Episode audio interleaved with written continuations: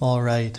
Well, now you can see that we've moved out of the sanctuary, and now I'm out in the church parlors where lots of conversation and, and munching on cookies and donuts usually happens after worship on a Sunday.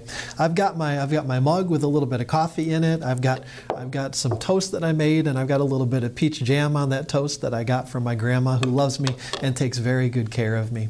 I hope you've got something to eat, and I hope you've got something to drink because in a moment we're going to participate together in, in a sacred meal called a love feast. Now, I've been working hard the last few days to prepare a, an explanation for you this Sunday about what a love feast is so everybody could understand what this is and, and why we're doing it. I had planned on walking you through 2,000 years of church history and, and explaining all of the ways in which a love feast has been part of the life of God's people, part of the life of the, the people who follow Jesus. But then I realized just a couple days ago that there's a much easier way to explain to you what a, what a love feast is and what a love feast means. Instead of walking you through all 2,000 years of history, what I want to do today is I want to tell you a little bit about Barbara Dickinson. Now, earlier this week, we had a, a service of death and resurrection for Barbara Dickinson, what, what people usually call a funeral. Now, Barbara Dickinson was Nancy Dickinson's mother and Randy Dickinson's grandmother. She would worship with us here at Court Street United Methodist Church from time to time. You may have run into her in the pews. One of the things that I learned about Barbara Dickinson this week is that she graduated from Flint Northern High School in 1948. And there was a, a, dear group of friends who, who graduated from Flint Northern with her in 1948. And these young women decided that they didn't want to lose touch with each other. And so they, they started this, this tradition where once a month they would choose a restaurant in the area and they would get together and they would sit around the table and they would talk about what was happening in their lives and, and they would share memories about old times. They continued to, to have this meal together once every month for decades and decades and decades. Because of that meal, these, these young women became senior women in the community and they never lost touch with one another. That meal helped to keep their friendship fresh and the bonds between them strong. And that's what a love feast is. In the early days of the church, of course, the, the followers of Jesus celebrated the Lord's Supper and they, they came to the table and broke bread and, and, uh, and shared the cup with each other and, and they celebrated Holy Communion. But that wasn't the only sacred meal that followers of Jesus celebrated with each other. Followers of Jesus also invited each other over to dinner in their homes. They would, they would have church potlucks. They would go out to Bob Evans after worship. They shared lots of meals together. And they would invite God to be part of these meals. And God used these meals to, to build the bonds that held the church together and to breathe new life into the church over and over and over again. That's what, that's what a love feast is. Over time, as the centuries went by, this, this meal that wasn't the Lord's Supper, but was a holy thing that God used to hold the church together and to create friendships and, and keep relationships strong in the church, this, this thing came to be known as, as a love feast. And so today we're going to, to partake in this ancient Christian tradition. We're going to share in a love feast together as a way of remaining connected to each other and, and inviting God to breathe new life into us and to breathe new life into the church. As we begin our love feast today, we're going to hear a word from Scripture. We're going to hear an ancient poem that will be our theme scripture for the next year, starting, starting this week. Our theme passage in worship is going to be an ancient poem that people have turned to for comfort in times of, of fear, in times of worry, in times of crisis for thousands of years. And this ancient poem that we find in the Old Testament, in the book of Psalms, this ancient poem talks about, talks about a God who walks beside us.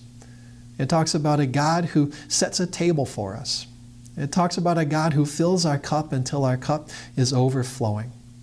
I invite you now to, to let God speak to you and to receive some of the peace and the comfort that God has to offer you this morning, as many Court Street voices share with us the words of the 23rd Psalm. The Lord is my shepherd, I shall not want. He maketh me to lie down in green pastures. He leadeth me beside the still waters. He restoreth my soul.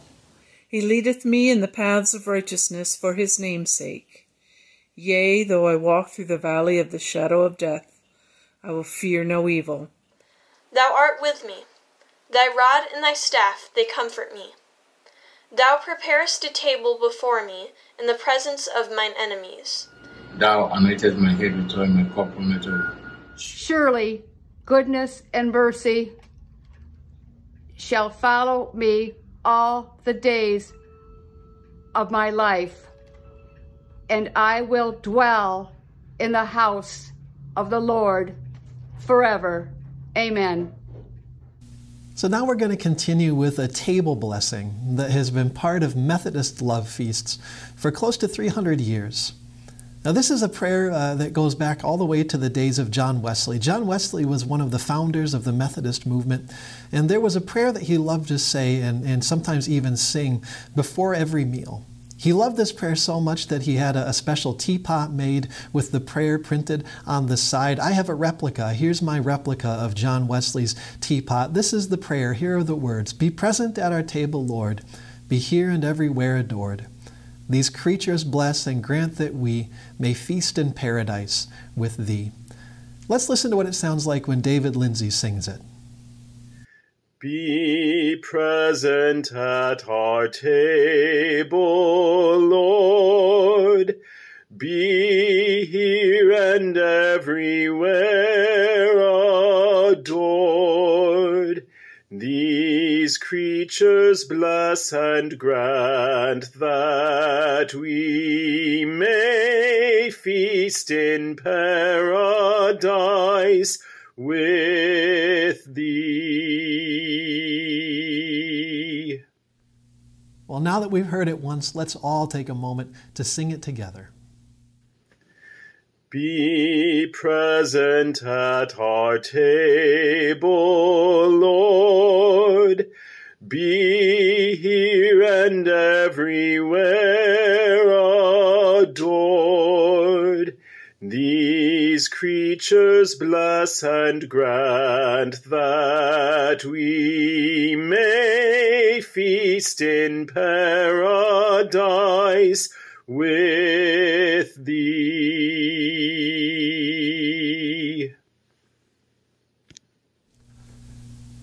And now we continue with an invitation to come to the table and an invitation to confess our sins. And we believe that confession is good for the soul.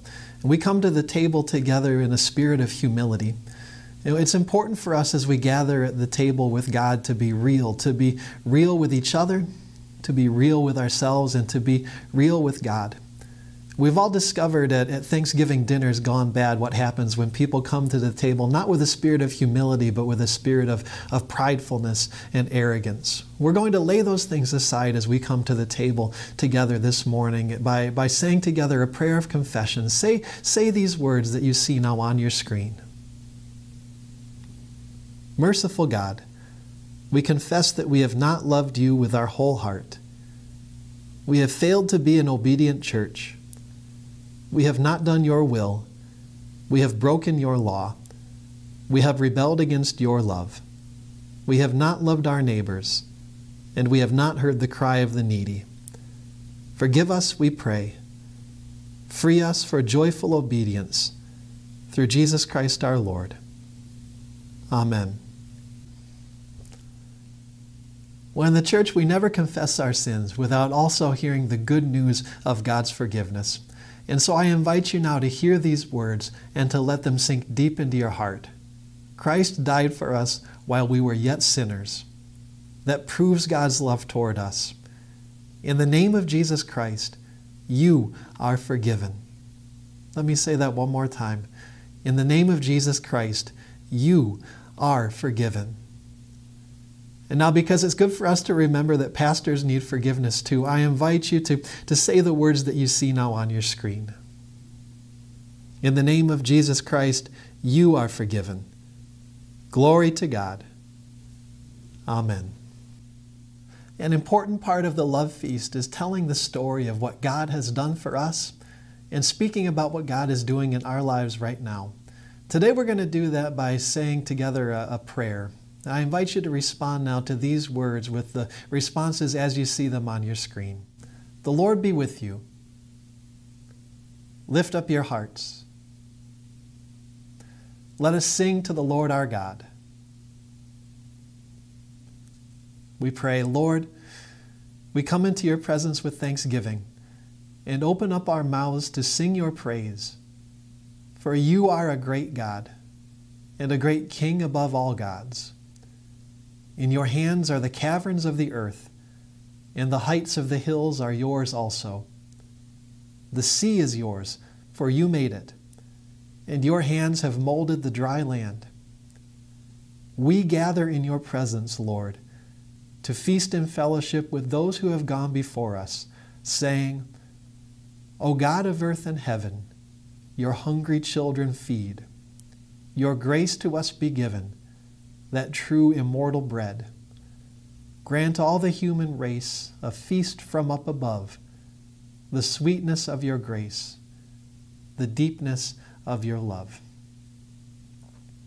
Feed us now, O Lord as you fed your people in the wilderness. You led them through the desert. You brought forth water from the rock and bread from heaven.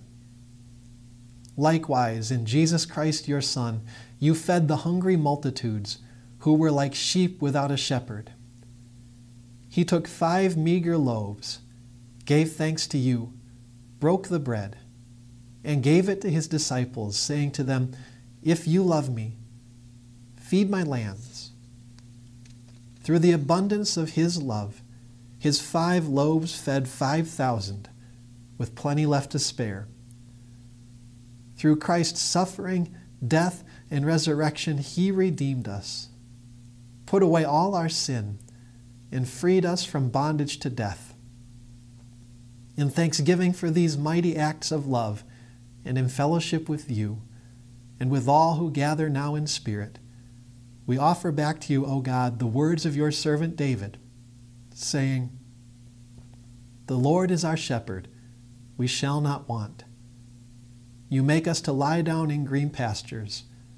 You lead us beside the still waters. You restore our souls. You lead us in the paths of righteousness for your name's sake. Yea, though we walk through the valley of the shadow of death, we will fear no evil for you are with us. Your rod and your staff, they comfort us. You prepare a table before us in the presence of our enemies. You anoint our heads with oil. Our cup runs over. Surely goodness and mercy shall follow us all the days of our lives, and we will dwell in the house of the Lord forever. Glory be to you, Father Almighty and to Jesus Christ, your Son, our Lord, and to the Holy Spirit, as it was in the beginning, is now, and ever shall be, world without end. We all say together, Amen. Well, now I invite you to have a bite to eat and to take a drink from the cup. If there are people there in the room with you, then you can share the food with each other however you would like. You can all take a bite from the same pancake. You can each tear off a piece of your crust with, with jam. It doesn't matter how you do it. Find a way to find a way to share with one another and to serve one another. And as you're doing that, we invite you to, to look into each other's eyes and to say these words God loves you, and so do I. And if you're just there in the room with the Holy Spirit and with no one else this morning, then I invite you to hear these words from me. I want to be the one to speak these words to you. God loves you, and so do I.